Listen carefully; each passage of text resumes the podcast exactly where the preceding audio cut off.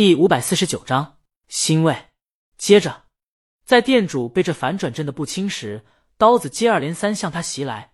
飞船已下沉到六千八百公里深处，那里是地球的最深处。他是第一个到达地心的人。那个没有日出、细雨蒙蒙的草原早晨，竟是他最后看到的地面世界。他将在不到十平方米的地心世界里度过自己余生。店长猝不及防，全被戳中了。在他看罢最后一个字时，不等侯斌说话，店长抬头：“这不会是你前女友吧？太狠了！”侯斌，葡萄，他眼睛，嗯，看不太清楚。我是他领跑员。店长恍然，他忽然之间明白了：就葡萄虽然跟女主境遇不一样，但葡萄何尝不是跌入了一条深渊呢？爬不出来，看不见世界，黑暗亦或者别的东西，就好像小说女主所在的狭窄和封闭。留给他不尽的孤独。店长想象着囚禁在地底的姑娘，想象着困在虚无囚笼中的葡萄，他们身影合一，他们柔弱，他们悲惨，他们坚强，而这坚强让他忍不住心疼。刚才开玩笑，是我不对。店长很认真的说：“以后对人家好点。”当然，侯斌点头，他笑着有些腼腆，但又有些想急于证明我很喜欢他。江阳曾经说过一句话。斯人若彩虹，遇上方知有。他以前不大理解这话是什么意思，在遇见葡萄以后，他忽然明白了，原来真的有那么一个人，可以让人的生命跟烟花一样，轰的一声爆开，让生活变得五颜六色。店长笑了笑，虽然他不相信什么爱情，但这一刻他很希望侯斌和葡萄是真的。我出去抽支烟。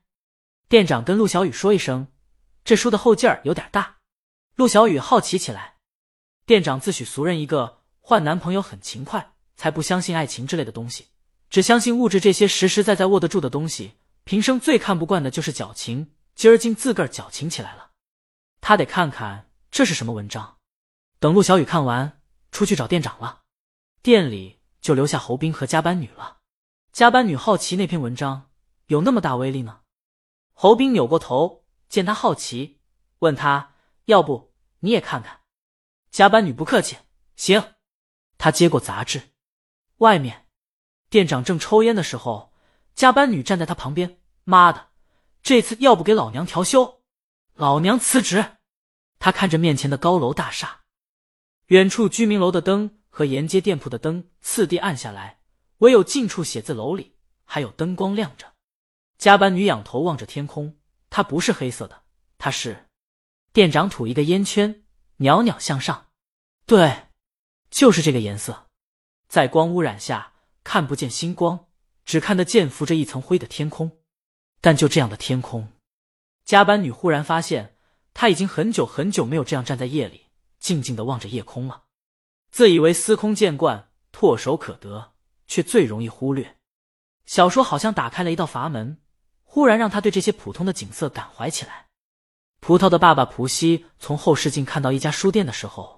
已经错过了，他忽然记起来，女儿一直让他帮忙留意一本科幻杂志，不知道近期发售没有。蒲西在红灯前停下，纠结要不要去书店问问。他的身子告诉他不想去。他工作一天了，几乎没离开过座位，前列腺炎都要做出来了。但到了下一个路口时，蒲西还是调转车头到了书店前，停下车子后进去问打扫卫生。正准备关店的店员有没有葡萄心心念的杂志？哦，有。店员拿给他。蒲西在结账以后回到车上，借着微弱的灯光看了一眼，想不通女儿怎么忽然对科幻小说感兴趣了。或许是因为别人。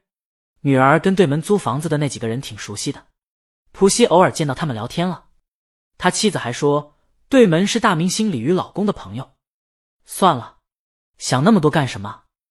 普西启动车子回去，到家的时候，葡萄已经睡了。妻子在看电视，给他留了饭。在他坐在沙发上后，妻子把饭菜给他端过来。今天怎么样？累不累？普西伸了下腰，还行。他刚拿起筷子。哦，对了，他从公文包里拿出杂志，这是葡萄一直让我买的杂志。他夹了口菜。你闺女怎么突然对科幻感兴趣了？妻子接过杂志，有兴趣就好。是啊。有兴趣就好。葡萄是先天全盲，于他而言，这世界什么样子都不知道。蒲西一直愧疚，愧疚为什么把他带到这个世界？这世界的好没有看到，先把这世界的苦尝了一遍。他多想，多想指着初升的太阳、傍晚的斜阳、天上的月亮，告诉他那是什么。他多想，葡萄可以采一朵花，捡一块石头，高兴的向他炫耀，问他爸爸这是什么呀？他为他起名葡萄，原本是希望他有两颗葡萄一样好看的眼珠子。然而，命运就这么嘲笑他。所以，如果葡萄对这世界稍微有一点兴趣，他就很高兴，哪怕就是再苦再累，也要满足他的乐趣。这样，他的愧疚就少一些。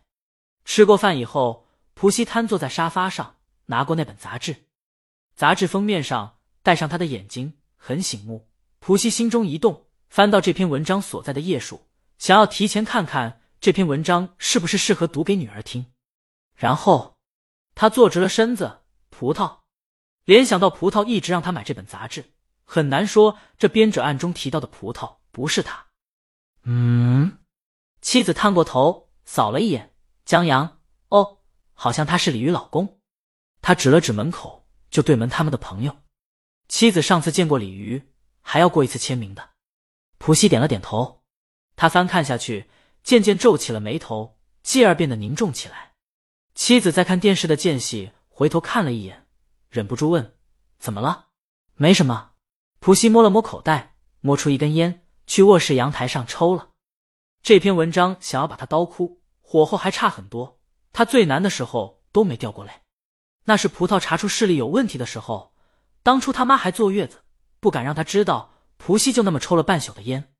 后来，他独自一人抱着刚出生不久的葡萄做各种检查，看着小小的他进出各种仪器。他泪都没掉出来一滴，最多缩在墙角，默默等待着检查结束和结果出来。那时候悲伤吗？说不上来，就像这烟不知不觉就一盒见底了，只留下烟蒂和难受的嗓子。但蒲西轻笑起来，真好啊！原来这世界上不止他在尽力的让葡萄感受这世界的美好，还有人这么关心葡萄，用科幻的浪漫去体会葡萄的世界，去解读他世界的压抑，与他共情。他摸了摸眼角，有些潮湿，但真的好啊！这世上再没有比你珍视的人，被别人也珍视，让人欣慰的了。妻子不放心的走进来：“你没事吧？”蒲西摇了摇头：“没事儿，就觉得鲤鱼老公哦，江阳，还有对面那群孩子，人挺不错的。”